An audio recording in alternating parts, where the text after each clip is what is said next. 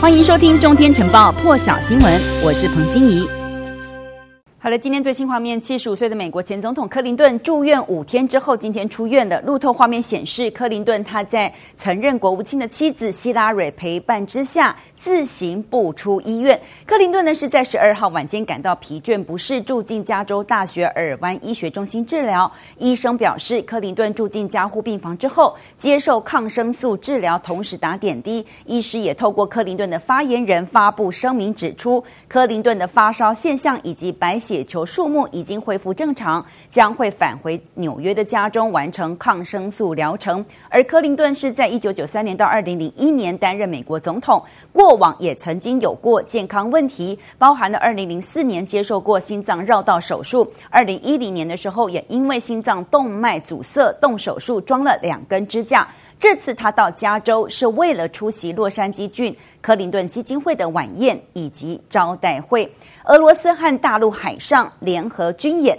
大陆解放军海军官方微信指出，中俄这场联合军演是由解放军北部战区海军副司令以及俄罗斯太平洋舰队滨海混合区舰队海军司令共同操演。而这次演习呢，大陆参演兵力包含了昆明舰以及柳州舰，还有南昌舰和滨州舰，特别是昆明舰和柳州舰，路透都有发布画面。这些新型的飞弹驱驱逐舰，那么这是南昌舰第一次到海外参加联合演习。俄罗斯卫星通讯社也报道，中俄联合军演第二天，在日本海海域停留几天的美国海军驱逐舰查菲号就接近了俄罗斯领海，同同时试图跨越国界线，而在附近巡逻的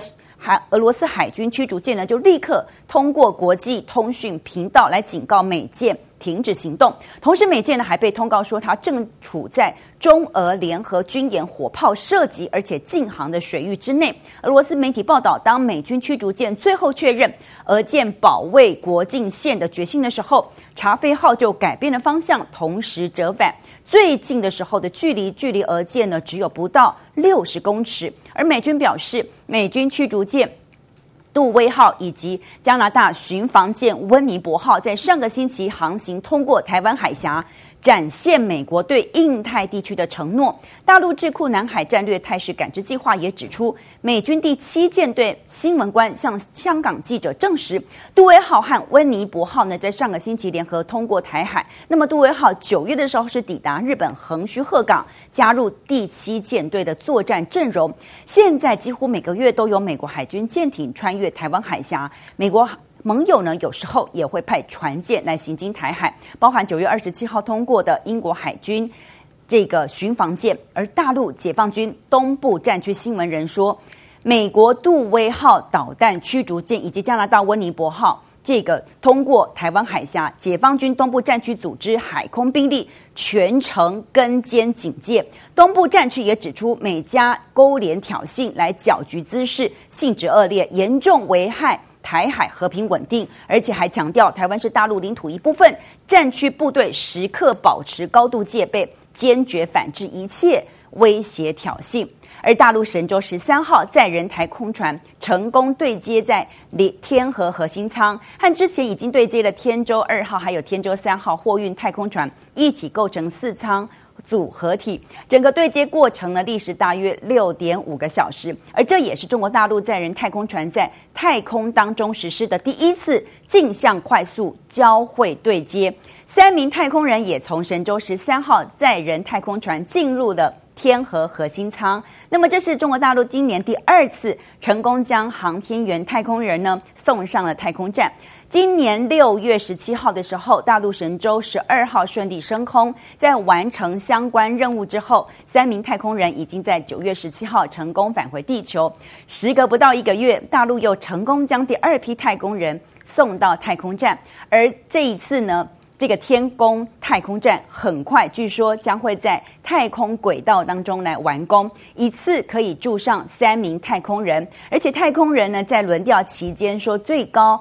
最多可以住上六个人。天宫太空站呢主要呢是天河核心舱，接下来预计在明年和梦天以及问天两个实验舱来进行结合。大陆载人太空飞行工程办公室是希望天宫太空站可以持续驻扎三名太空人，而且且持续运作至少十年。大陆方面呢，要发射十一次的太空火箭，才能完成整个太空站的运作，其中四次是载人任务，而四次天舟太空船是太空站运补物资跟燃料的一个任务。天河核心舱和天舟二号还有神舟十二号发射任务呢，据说都非常的顺利。接下来我们来看一下太空站对于这次任务的最新说法。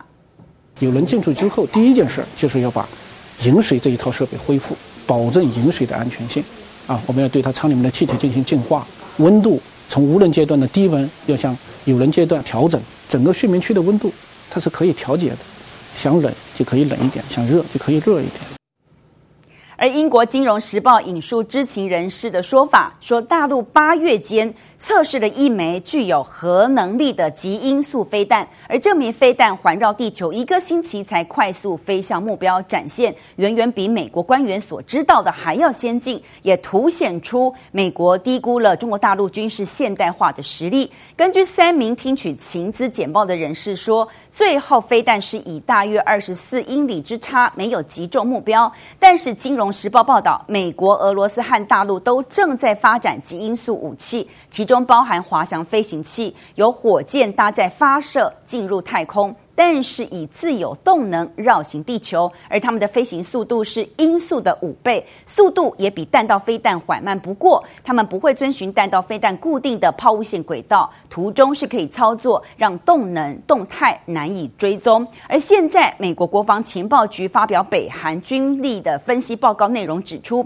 北韩核武、弹道飞弹、无人机以及网络能力，以及长久以来弱点是后勤补给。报告预测，北韩未来可能。能再度进行核武，而且明年就可能恢复长城弹道飞弹试射，但是没有披露相关证据。日本共同社发自这个美国华府的报道指出，北韩从二零一八年表明，因为已经实现了核武开发目标，将终止核试以及洲际弹道飞弹的发射实验。如果北韩恢复测试的话，势必导致美国以及北韩关系还有东亚紧张情势的升高。更多精彩国际大事，请上中天 Y T 收看完整版，也别忘了订阅、按赞、加分享哦。